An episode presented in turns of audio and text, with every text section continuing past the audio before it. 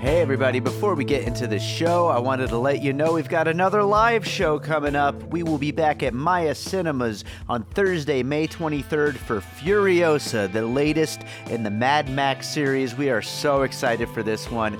Joining me to talk about it, we've got Sam Novak, Shahab Zargari, and Tony Gonzalez. A great lineup. It's going to be an awesome movie. We are so excited to talk about it. So make sure to check the show notes. There are opportunities to win tickets. You could also buy tickets, and we hope to see you there Thursday, May 23rd, 6 p.m. at Maya Cinemas for Furiosa.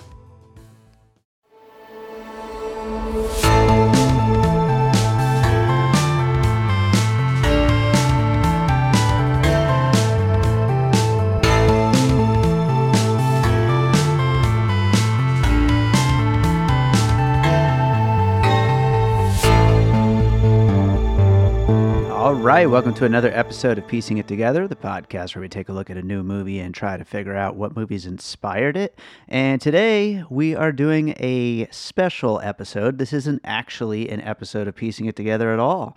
This is an episode of my other podcast, Bird Road, which hopefully you are subscribed to. But if you are not and you haven't heard this already, a couple weeks ago we took a look at the documentary Boys State from A24 and Apple TV. And it is a fantastic documentary, a great film, and something we took a full episode to talk about. And we had a great guest on, Elijah Manley, who actually participated in Boys State a few years back. So it was some really great insight into the program, and uh, you know we got we got a few puzzle pieces in at the end of the conversation as well. So we tied it all back to the whole piecing it together thing. So for those of you who haven't heard it over on Bird Road. Now you're going to get to hear it here on Piecing It Together. So, as always, I want to remind you before we get into that, make sure you're subscribed to Piecing It Together wherever it is you listen to podcasts. And you can, of course, subscribe to Bird Road while you're at it. And follow us on social media at Piecing Pod. And join our Facebook group, Popcorn and Puzzle Pieces, where we talk about all the movies we talk about on the show. And other than that, I think it's time to get into this conversation about Boys State.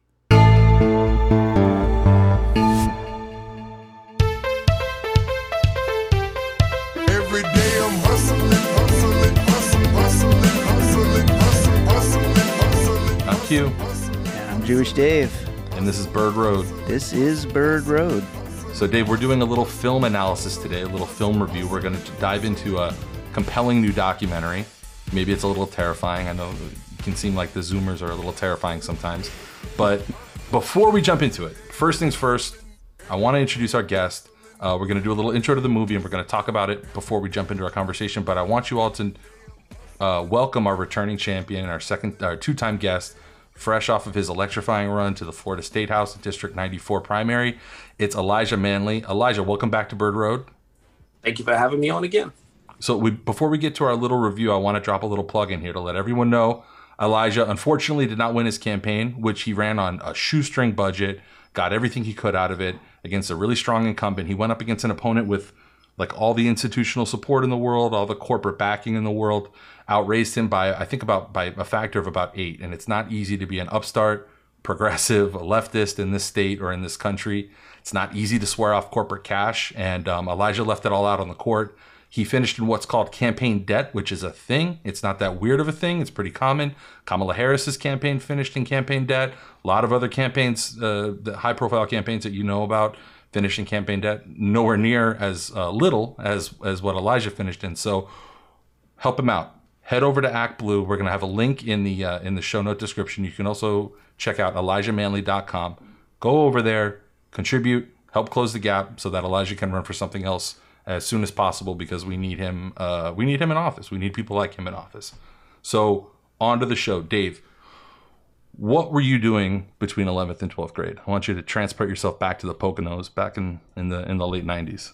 Sure, yeah. Uh, my life and my interests and my areas of expertise included things like video games and uh, sneaking French fries into movie theaters and uh, generally uh, a lot of like Wu Tang and stuff like that. Like that, that's where my interest lied at that time.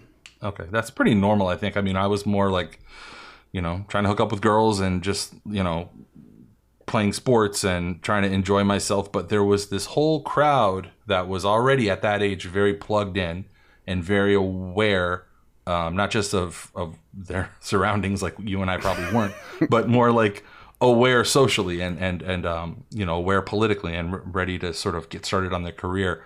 Uh, and for those people, there's a program that's part of this sort of like in, invisible infrastructure in our country and it's called Boys State. There is a girl state too, but for the purposes of this of this episode, we're talking about Boys State, which is a summer leadership and citizenship program for high school juniors heading into 12th grade, and it focuses on the mechanics of American government and politics. Um, it's sort of inherently militaristic because it's run by the American Legion, but it doesn't solely focus on that. The gaze is sort of inherently pro-U.S. It's kind of pro-empire. Uh, in most conservative states, it's it takes on this sort of pro-conservative sheen, and it's an explicitly political event. So that part of it is supercharged, especially these days. Um, so that is the program Boy State, this sort of invisible piece of infrastructure that a lot of us, people like you and I, when we were dumbass 17 year olds, never interacted with, probably didn't even really know about. Sure. Dave, tell us about Boy State, the documentary that we're talking about today. So this documentary just came out on Apple TV, and it's also distributed by A24. Uh, it was picked up, I believe, a record sum, if not a record, a very high amount for a documentary uh, at Sundance earlier this year after winning the uh, documentary Grand Jury Prize. It's directed by uh, Jesse Moss and Amanda McBaine, who previously made the highly acclaimed 2014 documentary The Overnighters, and just kind of captures uh, this this phenomenon known as boy state in a way. We'll get into it more in the conversation, but A24 is known for their horror movies, and this movie is absolutely chilling. Yeah, so a quick note the sh- subject matter of the movie is from 2018. So all these kids are adults now. So I think it's okay for us to kind of bust their balls a little bit and, and- Sure. and make fun of them a little. but we brought in our own Zoomer to be able to do that, our own Gen Z guy. Um, and I think he's going to be able to help us out a little. Uh, some folks that have attended Boy State. In the movie, they mentioned Bill Clinton, Cory Booker, Dick Cheney, Rush Limbaugh. How about this, Dave? Tim Cook, Michael Jordan, John Bon Jovi, John Yeah. Bon Jovi, uh, Garth Brooks, Neil Armstrong, and uh, Harry Reid from from our old neck of the woods. You left out the best one, Roger Ebert. Roger Ebert? I didn't see that one. yeah. So there was this wasn't an accident that we picked um, Elijah to join us. Um, he, I was looking for guests for this show, Elijah, and I came up on an old Insta post of yours because I was randomly googling around, like, who do I know who might have been a part of this? And uh, for some of you that might not know, not only was Elijah a selection um, for Boy State 2016 delegation, but along with being a statesman, he was actually uh, Speaker of the House pro tempore. So, Elijah, tell us about your experience at Boy State. I assume you went up to Tallahassee. Um, what was it like? It was a really fun experience. I, I remember when I first walked into the American Legion post. I was in uh, JROTC at the time. Um, I was in um, my Navy JROTC at Fort Lauderdale High School, and I remember one of my friends talking about it, and I'm like, "What is this mess?"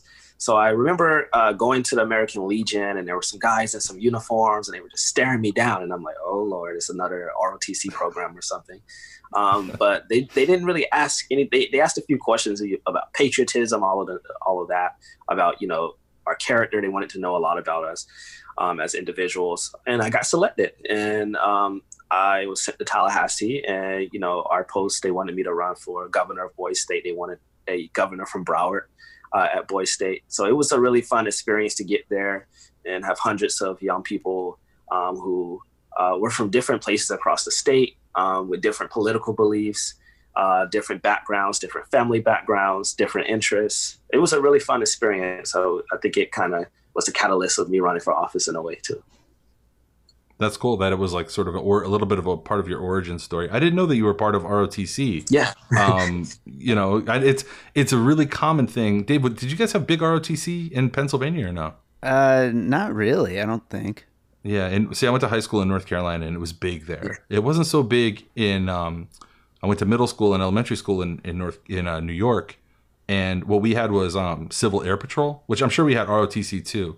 But it's funny because there's sort of these, they're they're like quasi militaristic organizations, And I don't know how fully formed your politics were back then. I mean, did you feel weird at all? Did you have to like modulate your language, or were you very forthcoming about you, you know your political beliefs back then, or like how, how did you handle that during the whole vetting process when they were deciding on you? For the American Legion or for uh, Yeah, like when you went in front of uh, the American Legion um, to you know for to, to apply for Boy State. Um, I don't really remember them delving too deep into my political beliefs. I, I remember them wanting to know more about my character, if I was in trouble before Yeah. with law enforcement, if I had anything uh, they needed to know about.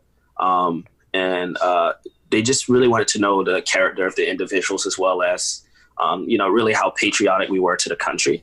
Um, and maybe not, you know, just the country itself, but to our own community. So it was a plus to have done things in your own community. It was a plus to have been able to work in your own community and do things that all added to the uh, application as well. So uh, I don't know if you had a chance to see it because I feel like did I tip you off to this movie or did, were you kind of aware of this movie already before? I, I saw ads about it, but I think you kind of got me to really watch it. And I didn't know one of my friends, Steven Garza, was actually in it until, you know. I yeah, we're gonna get into Steven. it was, it was interesting. we're gonna we're gonna talk a lot about Steven Garza. Um, I, I say that to to bring up the concept of the um, or to, to invoke the idea of the social media response, Dave, that that came out around this because in this modern age, people see um, behind the scenes at the, at a place like this, and they see that it's um like a little scary and a little bit like or not scary. Scary is not the right word. A, a little like aggressive and macho and misogynistic, and that was a lot of the wording and a lot of the the reception that it got on social media. And I feel like that comes from people who didn't, I don't know, grow up in participating in like all boys stuff. All I mm-hmm. saw was really just dumbass teenager teenage boys being dumbass teenage boys. I'm wondering if you how did you feel how how did you receive that when you were doing your tour and like were you kind of looking around like oh these guys are all dumbasses or were you like hey I'm, I'm a teenager too I'm a dumbass too and, and just kind of having fun with it like what was that experience like I guess when I already went, I was kind of already political. You know, when we first got on the bus, you know, everyone was like, "Are you running for governor? Are you running for governor of uh, Boys State already?" I was already kind of involved a little bit here locally, so you know, I already had the name a little bit. Um, I just saw teenagers. It was the same as in high school. You know, people, you know, who just wanted to go because they they wanted to get away from home during the summer. Um. People who wanted to go because you know they they didn't have anything else to do. And then there were people who really were really into politics, like who really actually wanted to become the actual governor in like 15, Yeah. 20 years. People who And were really Well, we saw some people like that there were i mean did you recognize the archetypes of the people in the movie from people that you actually met in real life like the the go-getter and the guy who's just there because he's the popular guy and stuff like that Yeah. yeah, I mean, there were people who were just, you know, they were popular. They're going to go to UF or something. And then there were people who, you know, they really thought, you know, they're going to be governor in the future. They had the really ambitious people, people who just, you know, the moment they stepped off the bus, they were, you know, everybody had a, you know, they, they had a little clique of 100 people with them. So, right um, it was great to navigate. I did, you know, it was just like anything you'd see anywhere. It's like put a, you know, a bunch of boys in a to sleep over in a house. It'll be the same thing, it was, Yeah. except you know we were in the state capital. dave how did you sort of come to the like how, how did you process the social media reaction to this and I, I I know you weren't a sports guy growing up, and that's like a big difference between me and you. Is that I, you know, went to you know football camp and basketball camp, and I played football and basketball, and did a lot of all guys stuff in that era of, of high school, and you didn't so much. So I mean, like, how did you process and see and and see the kids acting like kids? Did you think like, oh my god, this I'm weeping for the future, or is this just like, uh, ah, well, yeah, I knew that people, you know, Well- kids, especially at that age, are like that. I certainly grew up uh, around my fair share of grossness, you know, as far as guys are concerned, and so I certainly uh, knew that that's the way that things are. I think that the what you're seeing though kind of flies in the face of what we're uh, what we're being kind of told that people are evolving from to something that's a little bit maybe you know uh, you know a little bit classier, a little bit uh, not so aggressive, you know, in, in what we're supposed to be getting to. And so then you you see all of these uh, thousand teenagers just just going crazy and everything, and Lord of the Flies style, you know, and you're like, geez, wow, that this uh, this is what teenagers still are like, I guess, and it really is still this crazy. So I have a couple. I have a few clips that I want to play during during the course of this, and the first one is to your point, Dave. Um, I'm gonna play a, a clip of a guy who was not a main character, and we actually only saw him for a minute. He was running for governor of the um, governor of the Federalist Party. His name was Wyatt Schaefer, and we know that because he yells his name Wyatt Schaefer. And I want to get your reaction, Elijah, to like I, I'm trying to picture a situation where younger, you know, 17 year old Elijah uh, Elijah Manley was in a room doing politics with people like this, and and it's it's a pretty um, conservative, re- regressive kid, at, shockingly at this young age. But this is Wyatt Schaefer. I'm going to use this devotion to see change for this year's nationalists and to pressure the Federalists into a state of absolute submission. Yeah! Yes! Do you want a chairman who will act for each and every one of your personal desires? Then vote for Wyatt Schaefer. Do you want a chairman for the people?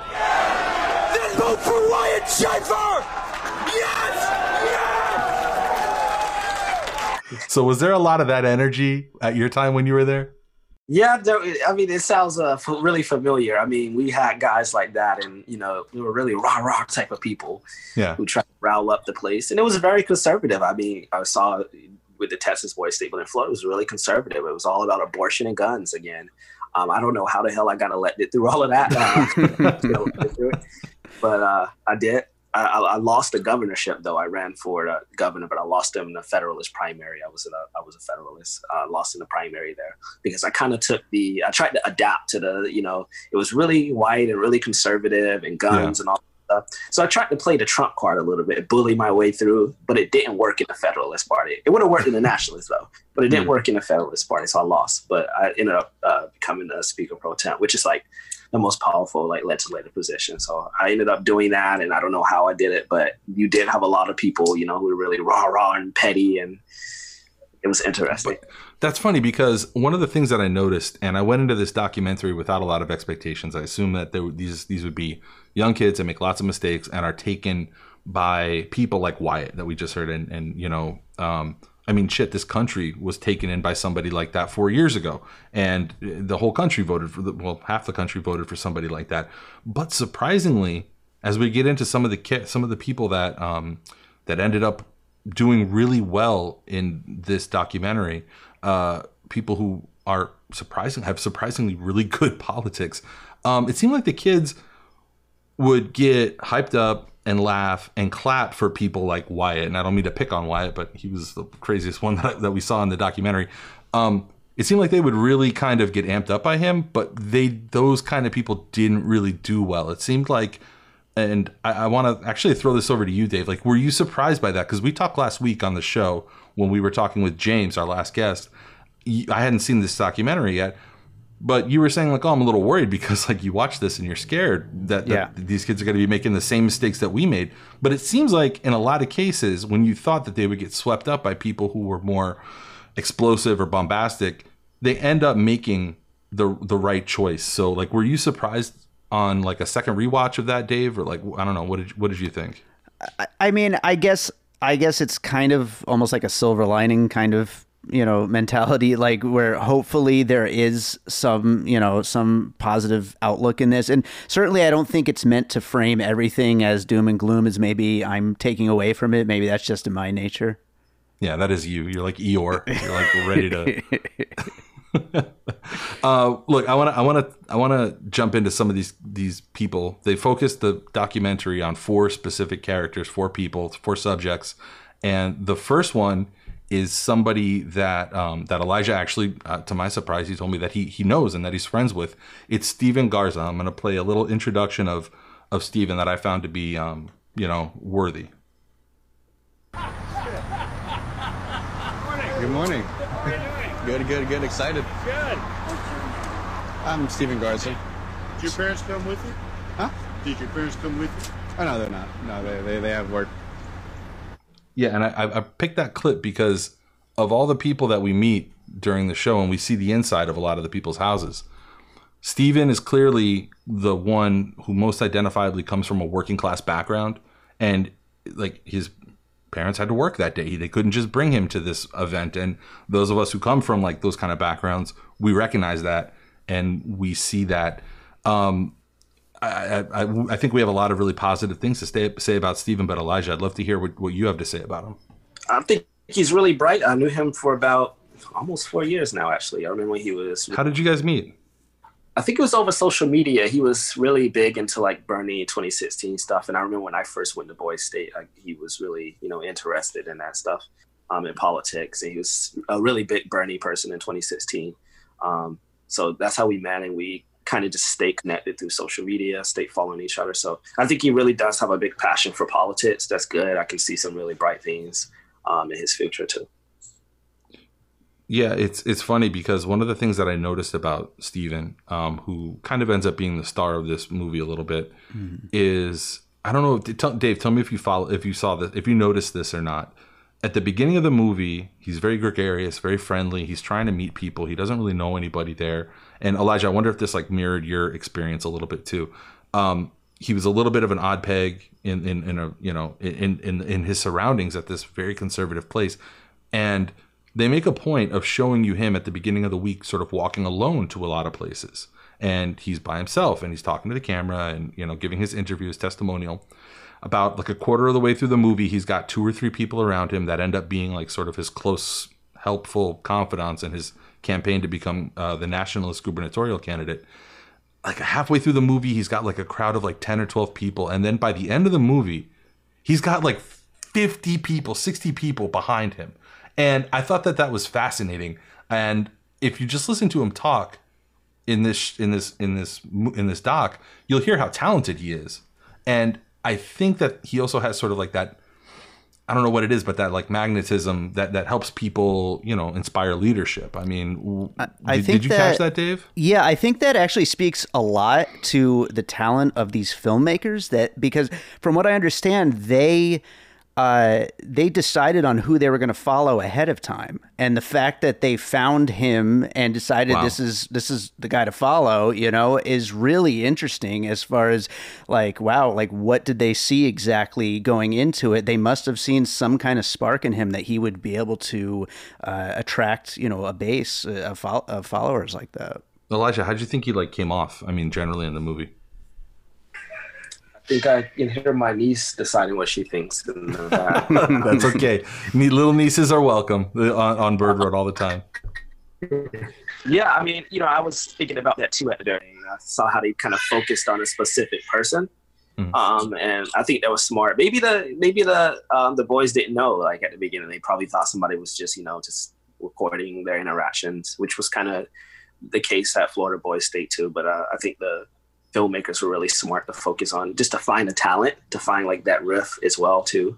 Focus on the people who have that talent, and Yeah. focus on people who are going to you know be the the you know roaring people who are going to scream and like try to excite people. So they kind of figured out who those personalities were ahead of time, and that was really good. And you find that stuff out on the bus, you know, when everyone gets on that bus, and so take Mm. that eight hour drive, you you really start to see who's the who's the troublemakers. I'll call them. Making my point again that Miami should be the capital of Florida. It's ridiculous that Tallahassee is the capital of Florida. Like, Some people on, say man. Orlando, but okay, Orlando, even Orlando, fine. Like, I'll, I'll even take that. But uh, I'll go yeah,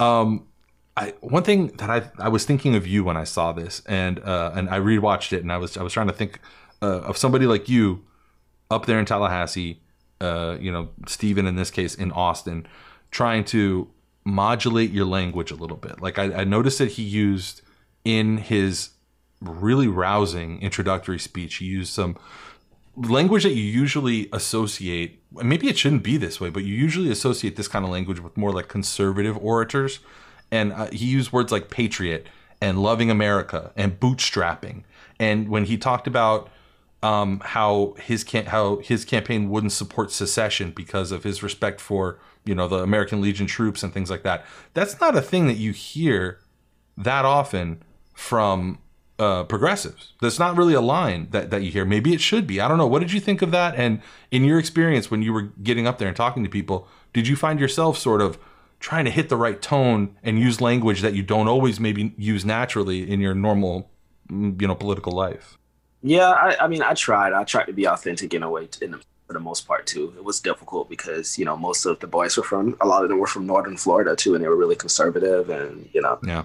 it- you know, they were really Trump. This was around the time when Trump was running. This was right before the 2016 election. So everyone there were, you know, a lot of them were really Trumpy. So I had my my clique when I first came in, and then we easily had to separate because we got there. We went to different places. It was separated from you know the people you were on the bus with. You probably not haven't seen again until the end. Um, so I kind of had, you know, I was put in places with people who were from different places who who thought socialism was the devil, all of this good stuff. Um, and I found myself having to kind of, I don't want to say I didn't change any views or anything, but just kind of be more, you know, open and listening to what other people were, Yeah. what the other boys were saying. And when I was running for governor, I learned this the hard way. I, I, think you just bring me, just bring uh, back up something you said earlier, um, where you know they might be joking and playing around a lot, but a lot of them were more serious than we thought. It's just that was the behavior. But when it came time to vote, they didn't really want that, you know, Trumpy kind of feel. It was, you know, They were looking why. for real leaders. They were looking for somebody who would really fill the role. Yeah. yeah, so I messed up. but I did kind of have to, you know, be a little bit more careful what I was saying. Um, you know, and I wasn't a really big gun person at the time, like gun control person. So my big thing, which attracted a lot of them to me, was, you know, I don't want to say opposition of gun control, but more or less, you know, really supportive of the Second Amendment. So, you know, my views on abortion, and I was not willing to change that at all. But when I would talked about, you know, Second Amendment right to bear arms, and oh, look, a black guy who's lefty talking about Second Amendment. So it was, Uh, Dave, you and I were surprised because we were sort of chatting. I was chatting with you um, on Messenger while I was watching this movie. We were surprised that for 17 year old kids, abortion is an issue that they're. and I know it's Texas. I know it's Texas. Sure. And if you go to Michigan or if you went to, I don't know, New York or if you went to uh, Oregon or something like that, maybe it's not the thing that's up on on uh, on everybody's platform. But you and I were talking about how surprised we were right? That abortion was something that that these 17 year old kids were talking about. I, I'd say like eighty percent of all the issues are abortion and gun control, and like yeah, that that, that takes that takes up all the air. it was it was crazy. I couldn't I couldn't believe it. I thought that they'd be talking about other stuff. Like, I mean, I didn't hear them mention climate change one time, but again, I guess, I guess that that's. I mean, they're the ones that are going to be way more affected. By, I mean, were, were they was was that a, was that an issue that you guys addressed at all during your time in 2016 or no? I, I certainly addressed it, uh, you know, myself and a few other people, but those bills always died. Like every single one of those bills, they they were the first on the chopping Oh, just block. like real life, you mean? Just like actual Congress. I, I was like, I was speaker pro temp. So even like the speaker of the house was just a figurehead role, who was just banging the gavel. But the pro temp like controlled the calendar and decided which bills uh, were hers. So I was really powerful, and I got to kill a lot of bills. But it was still a really conservative faction in like the house who just kind of like tried to do a coup against me. So I kind of uh, identify with the the young man in the video who they were trying Renee. to impeach. They Yeah. tried to. they We're gonna get to- impeach They tried to impeach you? Oh, okay. All right. See, uh, we're going to get to young Obama in a second because he's from Chicago. He's got a lot of similar Obama energy, although I think he's probably going to end up being more like on the advisory side, if I had to guess uh, and predict this this kid's um, political future. Uh, but before we get to him, I want to talk about my favorite character in the movie, and not the best character at all. Because I think one day I'm probably going to be casting my vote for Steven Garza for president, and uh, like right after Elijah Manley finishes his term. Um, so, but Robert MacDougall. Okay, Robert MacDougall was a nationalist, second place group. Dave, you knew I would love this guy. Oh, you yeah. knew I would. Love. I see myself in high school in this guy. If somebody told me, 17 year old me, we're going to drop you in a political theater of some kind for a week, I would be completely clueless like this guy was, and I would just be waffling back and forth and wondering who is going to do a push-up contest with me. That's all I would care about at age 17. So Robert MacDougall was the national, uh, the Nationalists' second place gubernatorial candidate, maybe the most complex character in this in this movie. Um, he's kind of a handsome, cavalier goofball from Austin. Clearly comes from wealth. Uh, said that he had already settled on going to West Point, like when he was a when he was a young kid, and I, I kind of I think that he's harmless in a way because I don't see him as being a person who's actually going to end up being in politics. Like this is the kind of guy who's going to end up as like a vice president at like a textiles company or he's going to like own a Ford dealership or something. He's not going to be, I don't think, a politician. I want to play just our little introduction to to Robert really quick. All my friends are wondering now, oh, where do I want to go to college? What, what do I want to do? And I guess I've always had the luxury of knowing I'm, I'm only applying to West Point. Um, I'm only applying one place. People say these things like, so polarized now, but you look back. We were just as polarized in the 1800s. Then again, back then they were debating slavery, then there was the Civil War. So, feel like it is at least somewhat of a problem. This guy's just generally clueless, and I love him for it. I, he ends up losing, of course, to Steven Garza.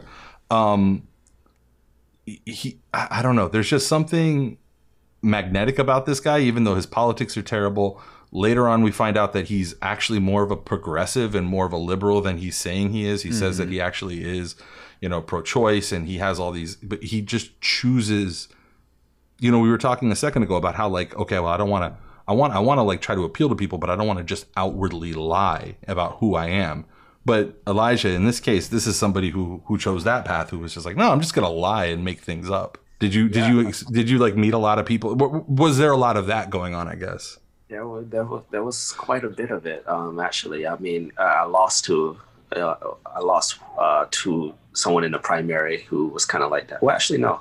I think on the other side there was somebody who was like that, and they almost had their their nomination. But I was running for speaker against a few of them, and um, I don't know how I made it through. But this person would just you know make up things and talk about things I know they didn't believe because you know I, I we were. Uh, there were there were a couple dorms down for me, so we were on the same floor. We spoke and everything, and you know they was just really not like conservative at all. They were just really clueless about politics. And Yeah. if they if I, they take a guess where they were on the political uh, on the political uh, landscape, I would say they would probably be left of center. But you know, they were the most conservative person there. They were making up things going. They, they they knew how to pander, and I'm like, that person has a real bright future in politics.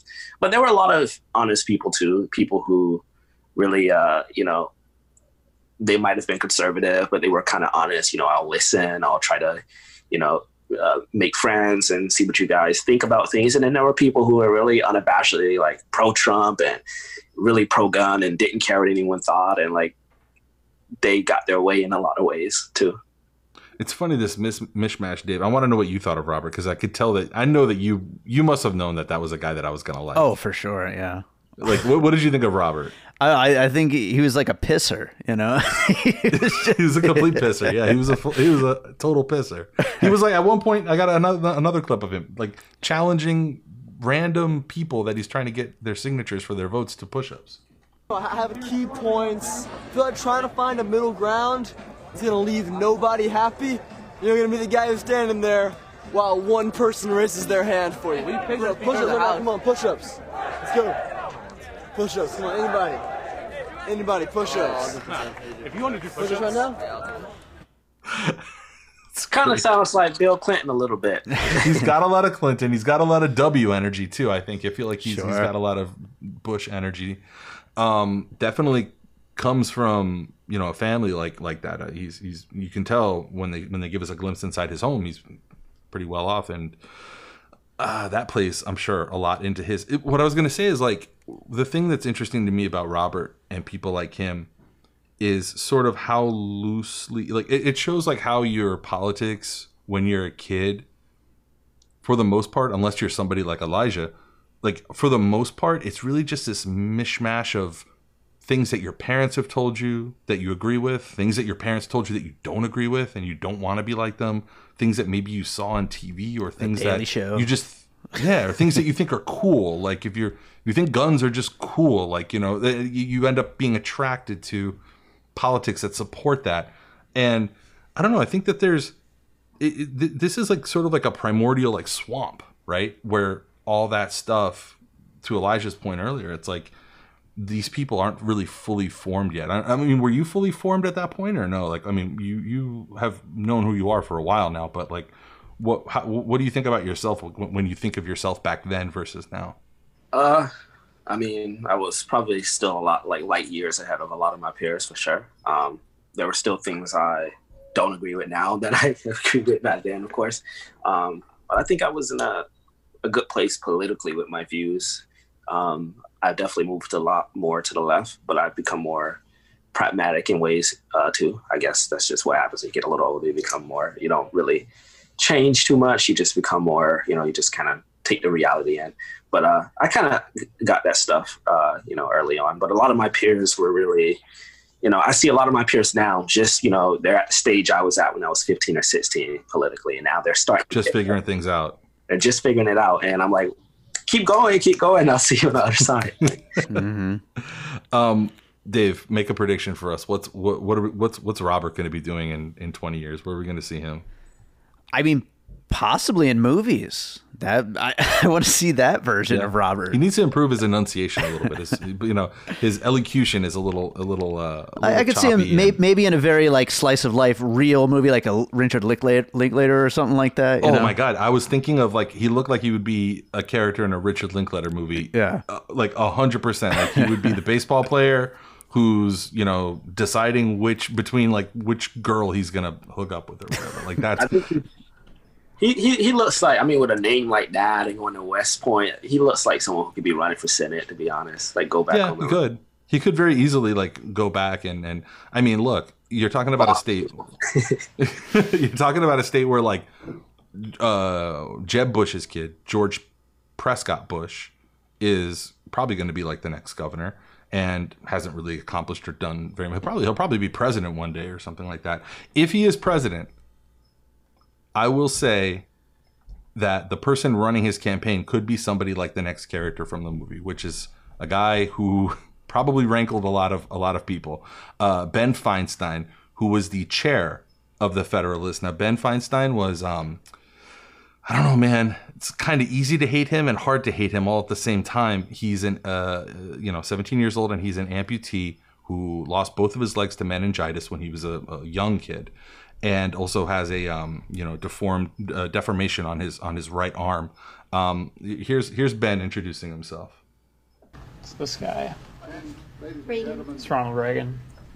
You know, some people say they're a sports junkie. I say I'm a politics junkie. The harder the conflict, the more glorious the triumph.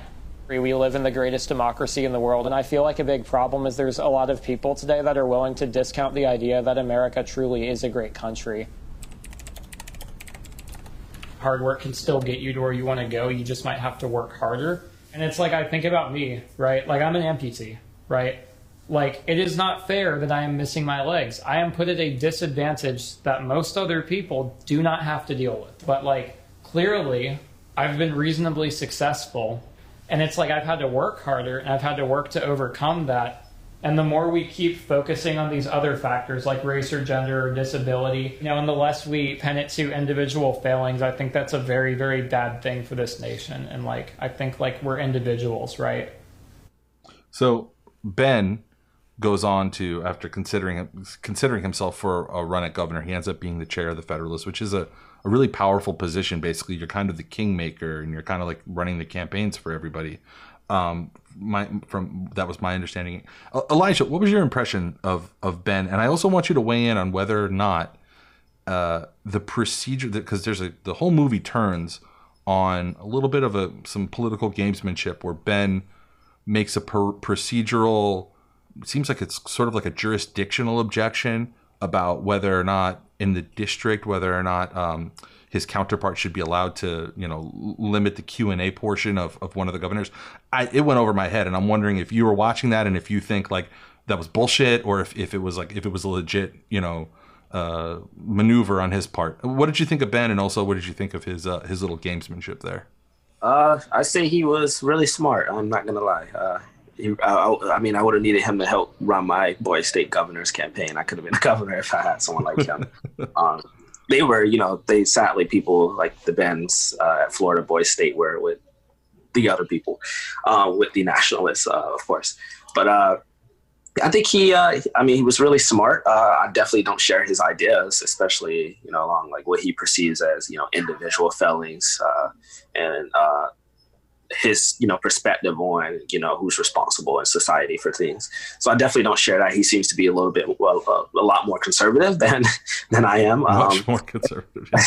a lot more conservative, but I can definitely see him being someone who stays in politics uh, or go into politics. A lot of people in Boy State end up going into politics. Uh, um, it- with the procedural thing, I kind of recognize a lot of it. Um, you know, when we got there in Boy State, we were organized into what they call cities. So, you know, we when we were in Boy State, we stayed at the FSU dorms. Uh, we stayed at, uh, you know, there were like two or three different buildings, and we stayed at those buildings. Each floor was like a city. So, you know, you had like maybe I don't know, uh, fifty to hundred people on the floor, um, and that was a city. So on that city, you elected your mayor, your city council, and all of that, your police Oh yeah, person. they, did, they didn't show much of that. Like that was, a, I guess, a more granular level, you know, activity that this the documentary didn't really focus on. I suppose. yeah, so they, they did all of that, and those are the people who ran the floor. Made sure everybody was in bed by ten. Made sure everybody was up, you know, ready to go um, at the same time. And then from there, you elect your like House of Representatives. Then you elect your like Senate for the building, I guess. Um, and then you you know from there you elect. I mean, you elect your governor too. But then you were in parties as well. So some people in your city wouldn't even wouldn't be in the same party. You'll have people who are Federalists and Nationalists in the same city.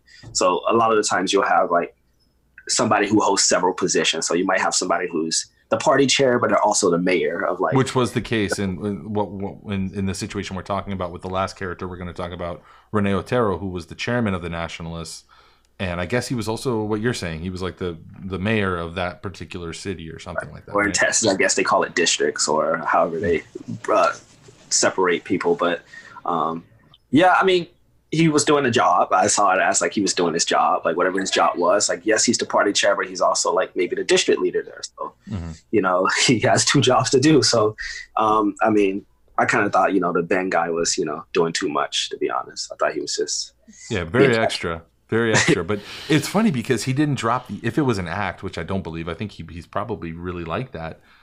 He he didn't drop it when they were doing the interview, and he was he made, which sort of cemented my general dislike of the guy. And it's hard to say you don't like a 17 year old kid with who you know a double amputee who has like a damaged hand and stuff like that. It's like you, you don't want to say something like that as a 40 year old man, but like damn i didn't like this kid.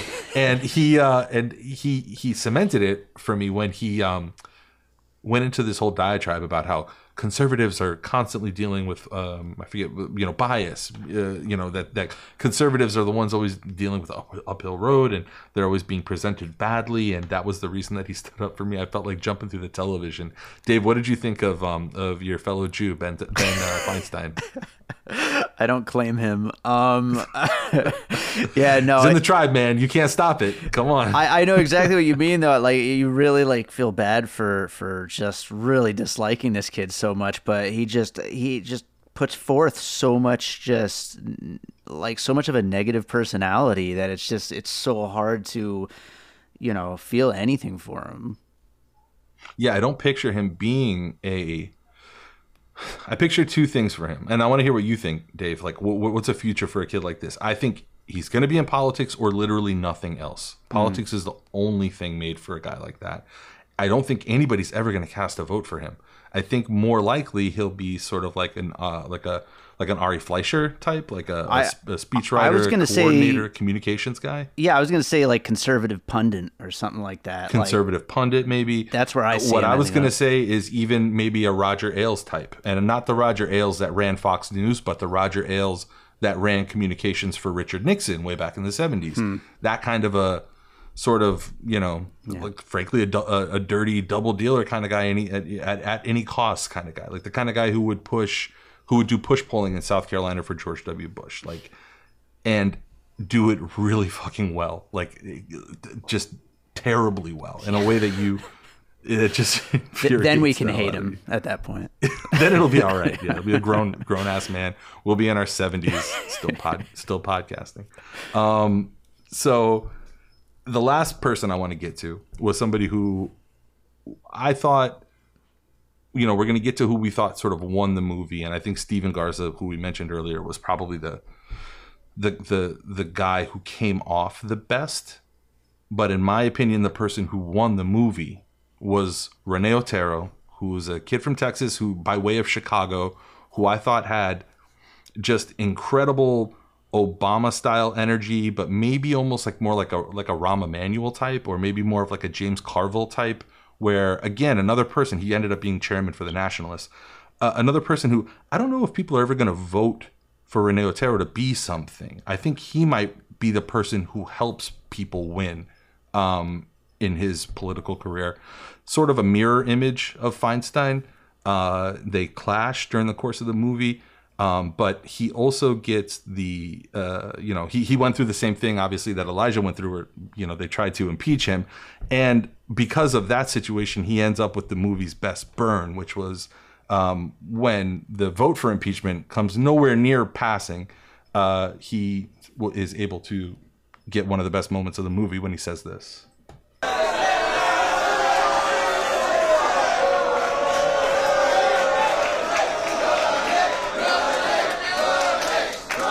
I ain't gonna cheer his name. I ain't gonna impeach That him. is either. about 12 out of 550.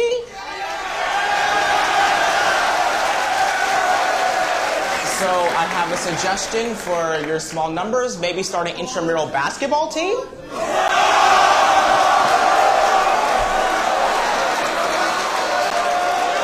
So good for him because if you, if you watch the movie, you'll know that that um, based on some of the names and faces that were involved in the, the little like coup attempt against Rene, who is uh, uh, who who is a young man of color. I, I'm not sure if he's like Afro Latin or if he's African American, but he um, like the kids that were that were that were trying to get him ousted. eh, You know, they were they looked the part. Let's just say that they looked like the kind of kids that would be trying to get him ousted, and uh, it was like you know later on he was victim of um, a racist smear a racist instagram smear basically um, i don't know what did you think of of, of rene elijah I think he was a lot like me. Um, you know, when you know he was really quiet. You know, in the beginning, he was just trying to navigate it. Like, how the hell do I navigate this like mostly white group of people? It's like I'm probably one of very few black people here, and I'm, my politics is probably not like them. So, I think he uh, he yeah he navigated it best, and by you know staying true to himself, but also trying to bring people together um, I just see myself in that a lot. When I first got there, I was, you know, I was I, I was kind of popular, uh, a little bit, but there were still, you know, a lot of like Trumpy people who were kind of racist at the same time. And you know, I was Speaker pro temp, so I controlled the House, and um, I do remember, you know, the coup attempt uh, wasn't as dramatic as that. It was more of you know, they kept trying to do procedural things and you know, because I was on the floor all the time, I just killed it. I said, we're not voting on this. We're not voting on this. I just never let them vote on it. So what they kept doing every second was uh, doing something called division, what they would call division every second. So every single vote, we just do an aye or an a and then some kid in the back would get up and call division, which means now we have to do a roll call vote of everybody standing up, and that a Oh, it sounds like like a filibuster kind Yeah. of almost like the a procedural filibuster basically which a filibuster is procedural itself but um So I saw myself in that. I saw myself in in, in that a lot, but I also saw somebody who kind of had like kind of new political energy too. Like it did give me some Obama vibes, but also like some some it just gave me some type of like new uh like someone like really had to work for something. Like he had to work yeah to get elected there. That makes sense. Yeah. And beyond just the the aesthetics of being from Chicago and and and being similar to Obama in a lot of ways, like it, it also when he was being really frank and sitting down and talking to the camera and he said like, "Okay, look, this is what I'm going to do. I got my job. I'm keeping my job no matter what. And I'll be able to sneak the things that I want to do in by just agreeing with everybody. I feel like that's something that Obama ended up literally doing, and I wonder if he learned from that. I mean, it feels like uh, to, to to varying degrees on this list of like the four people that they follow, you can sort of make a chart of like who was the most honest and who was the most dishonest. And I mean, you know, if if you do it that way, you could say that a guy like Ben Feinstein was very honest about who he is and straight up and straightforward, and Rene vicious, cutthroat, smart, probably smarter than all of them. He probably has like a, a higher ceiling in terms of, you know, what he wants to do in his career. But also like maybe a little a little conniving, right? Or am I wrong? What do you think? I agree. I, I think he kind of had to be in an environment like that. He just, Yeah. you know, there was no other way. If he was just being authentic, he would never have gotten elected completely. Um, he, he had to kind of lie a little bit or kind of, you know, maybe well, we don't like to use lie and possibly like to use, you know, tell it a different way, tell the story a different way. So he, uh, he kind of had to do a little bit of that. Um, and you know, you're right. Someone like Ben was just being painfully honest. That's just who they are as a person. You know, that, you know they are. You know, they don't give a damn. They just adapt to the political circumstances as much as they could. It's all about winning. Whereas with Rene, it was all about you know, you know, if I'm going to win and I'm going to be in this position, I might as well keep it type of situation. I was kind of that way too Right. uh, when I was there. I wasn't fully like that. I was just kind of like, you know what? I'm gonna let them pass all their gun control stuff. You know, not gun, all of their like pro gun stuff. Second Amendment, yeah. They might they might be trying to do a coup now, but if I kill all of the like anti gun stuff, uh, if I kill all of the uh, pro Second Amendment stuff, then I'm really gonna have a coup. They're really gonna drag me out of Boy State. So I kind of understand where he was coming from with that. You know, uh, you know what? I'm in a position of power right now, over 550 people. You know what? I'm gonna just let them do whatever they want. I'm still on the top right here. So Dave, what was your impression of, of Rene? I mean, I feel like almost like he's more dangerous, maybe dangerous in a good way, uh, than than any of the rest of them. Uh, What was your impression? Well, yeah, I mean, dangerous depending on where he ends up and what he ends up doing uh, with himself. I mean, he definitely seems like the the kind of person who can, you know, cast that kind of political spell over people, where where the people who love him are going to just absolutely love him, you know, go, going forward in, in his probably political career. I mean, he really does seem like someone who is going to go in that direction, and you know thankfully, you know, one of the bright spots is that he he seems like he'll probably be at least for the most part on the right side of things. Yeah. Yeah, it's true. I mean, he he I think has a really high ceiling in terms of what he could end up being or could end up doing. I think that other than other than Steven, I think that he shares this um, quality that's really not great. And I hope that it's not the case with a lot of the more like younger uh, generation of as as we see, you know, Gen Z become actually politically active. We see people like Elijah actually running for office against established people that that haven't really done as much as we want them to do. Um, I, I worry that there's that the lesson that they've learned from us is to to to be um, win at all costs isn't the right word. I would say more like to me to be dubious, to be like a little bit more like I don't know, whatever it takes, I will I will do whatever whatever is required of me to to, win. And I know sometimes I complain about how the Democrat part the Democratic Party doesn't do that enough and Republicans really are better at doing Right. that, you know. But I, I- I just hope that it doesn't really redound to that. It's like it's like the meme version of what uh, people say, you know, politics are or politician Yeah. is. You know, and and that that's what it's kind of playing into is to like really just solidifying that as the only way. It's like when you see a little kid pretending to act like a like an adult, it's cute. But then when they get to be around seventeen and you're, you're or like eighteen, and they're like right there on the cusp of manhood or womanhood, you're like, oh, that's not cute anymore. They're actually going to go out there and kill somebody. it's like they're going to start making choices, and I'm going to be like, they're going to be making the decisions when I'm like eighty, and oh man, what's that going to mean? Um, so let's move on to like who we thought won the movie again, my favorite character for me was Robert MacDougall, the goofball, who probably going to be at Burning Man one day, or be like a social media influencer or something like that, or uh, be like an Instagram star, um, like Dan Bilzerian or something. But uh, I, I, for me, the person who won, who who kind of won the movie was Rene Otero. I would be, I would not be surprised if he um, has job offers. Honestly, like he seemed like a functionally. Ste- I, I don't know. I don't know who's going to hire Steven. Steven seems like he's going to be a movement unto himself one day. He's going to be somebody like Elijah who runs for office and is the guy that is inspiring and that you want to get behind. Uh, Rene, I think, really created a career for himself in this movie. Um, but Dave, what do you think? Well, I, I definitely think what you're saying is probably right, but at the same time, I got to go with Steven Garza because, I mean, you know, it's just such a bright spot, I think, in you know, in a lot of just uh, really dark stuff when you like come down to you A lot know of it is dark, what, all man. this politics Seeing is. the kids act like it's adults super dark. it can be a little scary. It's like, damn, go play football, but There was another character though that I did love. It was the guy who was uh, doing the Rubik's cube while the final countdown was playing. I think he also that had a pretty strong showing in movie. this. Or the guy that did the Shrek, the Shrek cover song. That was sure. I would have figured that would have been your favorite guy, Dave. Um, that was good, So too. Who, who, you you went with Steven. So Elijah, wh- how about you? Yeah. Phew, uh, I like a lot of them. Elijah, really- and just so everyone knows, Elijah has transported himself outside. He's now in the He's on the now in the move now. wilds of, uh, of, of This is a first for Bird Road. from I outside. I think he's uh, uh, calling in now from the Fort Lauderdale. No, where where are you right now? Lauderhill? Where are you? I'm in, I'm in Fort Lauderdale, the wilderness of Fort Lauderdale.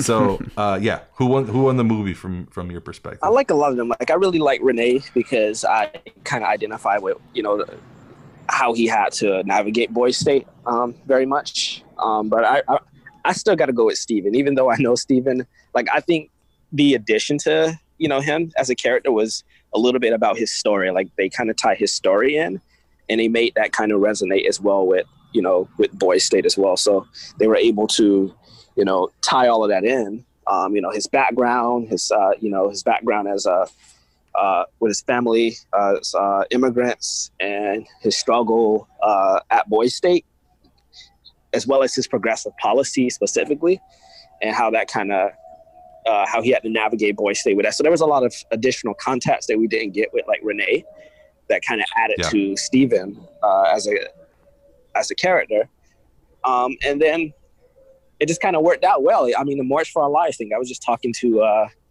uh, Matt Deitsch from uh, March for Our Lives the other day. We were just laughing about the whole David Hogg thing um, as well. He had, he kind of had that background, you know, of him already being active and stuff Right. as well with March for Our Lives. So I think all of that added to him as a character, like the perfect like politician or the perfect community person, and I think that strengthened him as a character in it. Whereas it, you know, everyone else it could have seen, you know, was just there at the time. Whereas Steven, you could kind of see this is somebody who had a really deep interest in politics, and this is like the beginning of his story, if that makes sense. Um, it's funny you bring that up because that was one thing I wanted to ask about, uh, ask you about. Because if there was one big difference between 2016 and 2018, um, I would have to say the awareness, especially in the gun control debate, the awareness or the the the um, the heightened level of talking about school shootings, right? Because right down the street from you, Marjory Stoneman Douglas um, happened in those intervening years. The the tragedy there, very much on the forefront. School security was very much on the forefront.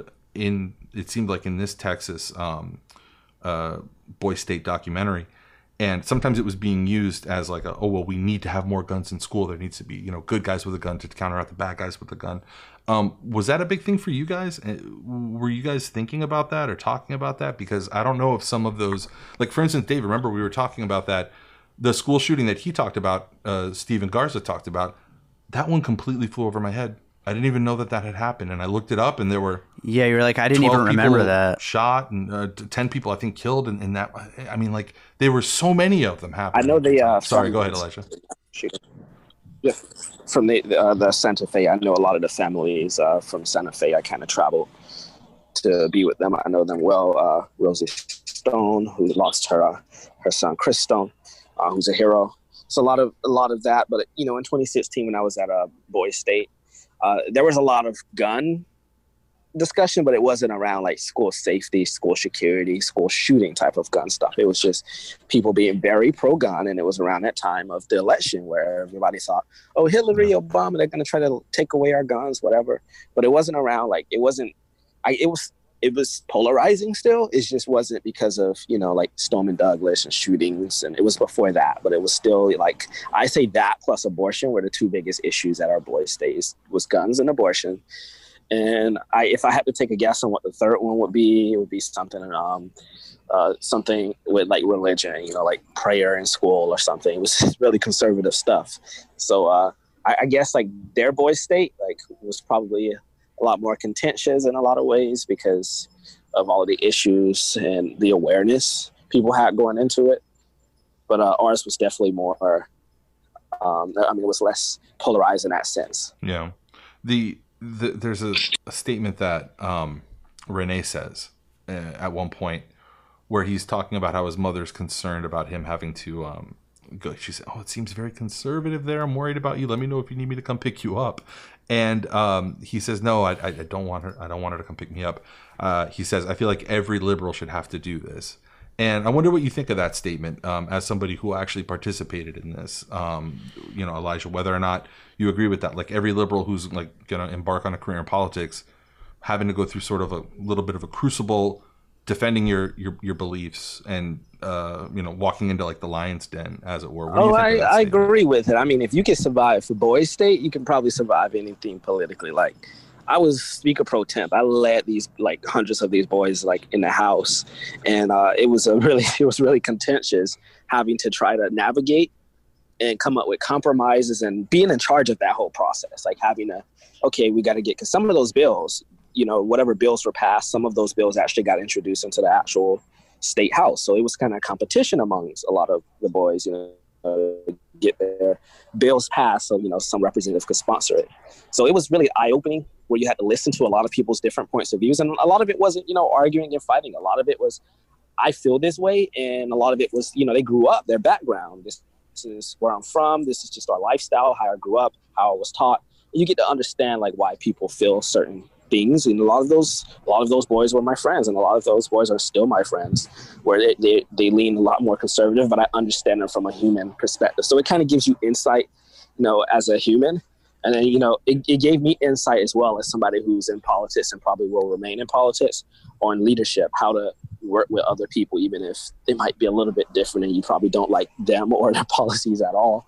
Just having to deal with hundreds of boys and you know navigate that and sit down with people and hey we need to get this bill passed. What can we do? How can we change the language? I think you know most people who go into politics could really benefit from something like the boys state program. And i think uh, they should expand that program and uh, and have more people even if it remains conservative. Uh, you know uh, i think being in a den of people like that who are really conservative kind of helped uh, kind of helps you be able to defend your own views a lot better.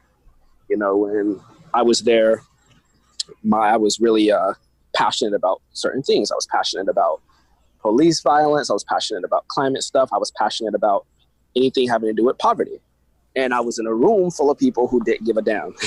so the way to navigate, I just really learned how to defend my views a lot better because I had a hundred people coming at me about it. So I learned how to really argue it down to the core and kind of understand why I felt that way about things. So it's something I think that could be a plus for a lot of people and everyone on the left should take advantage of programs like this because it really does help in the end. You build lifelong connections. One of my friends uh, from Boys State actually ran for city council this year.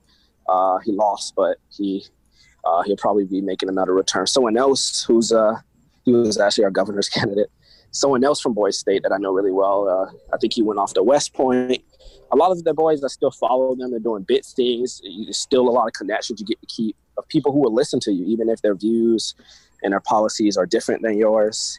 Um, these are people who you'll be able to have conversations with and say, "Hey, um, we, we're we're we're brothers from Boy State, and you know I think you need to take another look at this." That's interesting. That's an interesting perspective. I hope it holds true, especially when you try to have like constructive dialogues with people, you know, on the other side of the on the other side of the aisle from you. Um, Dave, I know we want to we want to run this as a little bit on on your feed too, as a piecing it together. Elijah, Dave has a podcast that's focused on movies, and it's um, and it has actually has a lot more listeners than me. So maybe uh, you know maybe you'll get a you know some some piecing it together folks to jump in on the um on the donation, the contribution button. But uh, the the the theme of the podcast is basically to come up with movies that maybe were inspired a little bit. And Dave had asked me to come up with some with with a suggestion or two of movies that were inspired or maybe similar to this. And um, I, the one that I couldn't stop thinking about was one that I didn't see until I was an adult, but came out when I was a kid, which is the War Room. Dave, have you ever heard of the War Room?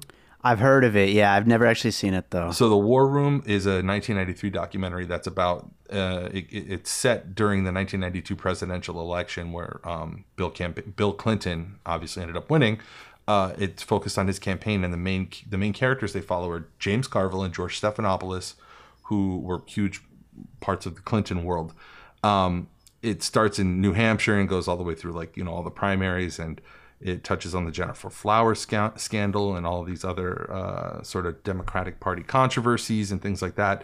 It was the first like real political like cinema verite kind of like this. And it's very similar to this in that it shows you the behind the scenes machinations and it shows you like oh wow these are pretty young people. Because carville and stephanopoulos were pretty young then too. They were in their like 20s and 30s at the time. Uh, stephanopoulos was you know a wonderkind. He was a young kid. And um, you know you, you see some of the people involved and they're so much better at doing politics than the people on the other side. They understand the new era the new age of you know this crazy new time called the 90s right? And uh i i i just thought like this was almost like a just a younger version of that. I don't know. What do you think dave Yeah, no, I, like I said, I haven't seen it, but just like to see those people who went on to, you know, do so much and like be just such known names when it comes to, uh, you know, this particular world and to see them at such a young age, I, I can totally see that. did you have a uh, a pick or did you not even bother to do the homework for your own podcast Of course, I had one. Uh, I, I have a, I have a couple ideas. I mean, I kind of uh, threw out Lord of the Flies earlier, like just. But, oh okay like, all right you're going you're going right on the nose i guess I'm, go- right. I'm going right in there. But also another one though that I, that I thought of, and it's not that bad, but I I thought of uh, just the way that there's this camaraderie between these people who are also kind of just. Uh, total flat out competitors with each other at the same time and I thought of American Psycho and the these businessmen who are all just gathered around at lunch and they're all kind of like they're friendly and they're they're you know oh how's everything going and they're they're comparing their stories and they're just and like loathing each other at the same yeah, time. just absolutely they're at each other's throats underneath it all, you know? And so that was the the big one that to me kept coming up in my mind with this. Huh. Okay, I could see that. Um, and then if I was going to put one that was like straight on the nose, I would say Election because I mean, Sure. you know, it's a great movie. It should be. It's every amazing. movie should be inspired by the movie Election. It's a it's, it's a great it's a great f- film. Elijah, last it. thoughts before we let you go. What what did what did you think of this represent? Did did this movie accurately represent what Boy State is? And um, you know, what do you say to the folks out there who were sort of horrified when they saw the way that oh my god, teenage boys actually act behind the scenes when Uh, nobody's paying attention to them? I say it's healthy. it's really healthy. Uh, I mean, if our young people are like that, hopefully, you know, a lot of it will grow out of. But I think it's great to allow you know young people to, to have a space like Boys State to really express their political uh, beliefs, kind of argue, see what beliefs are probably BS, um, and try to uh, change them. Um, I think the movie was a pretty accurate, you know, reflection of uh, State. Um, and I saw a lot of everything from procedure to how things work to the competitive nature to how serious people were about the competition as well. I think the film was really, really great. Um, I hear talks about there potentially being a girl state movie.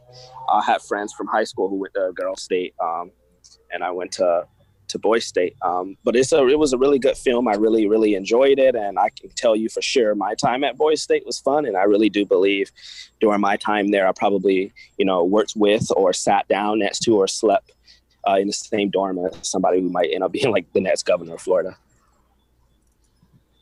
So watch it, everybody. And uh, as long as you're out there doing things that I tell you to do, um, also go check out ElijahManley.com. Um, find him on ActBlue. The link is going to be in the description of the show. Again, help him with a campaign donation, and the campaign's over with. But let's resolve, help resolve his uh, campaign debt so that he can run again in the future for uh, public office and and, uh, and and and do proud those American Legionnaires from Boy State that had all that faith in him all those three years ago. Elijah, thanks for coming on Bird Road. Of course, no problem.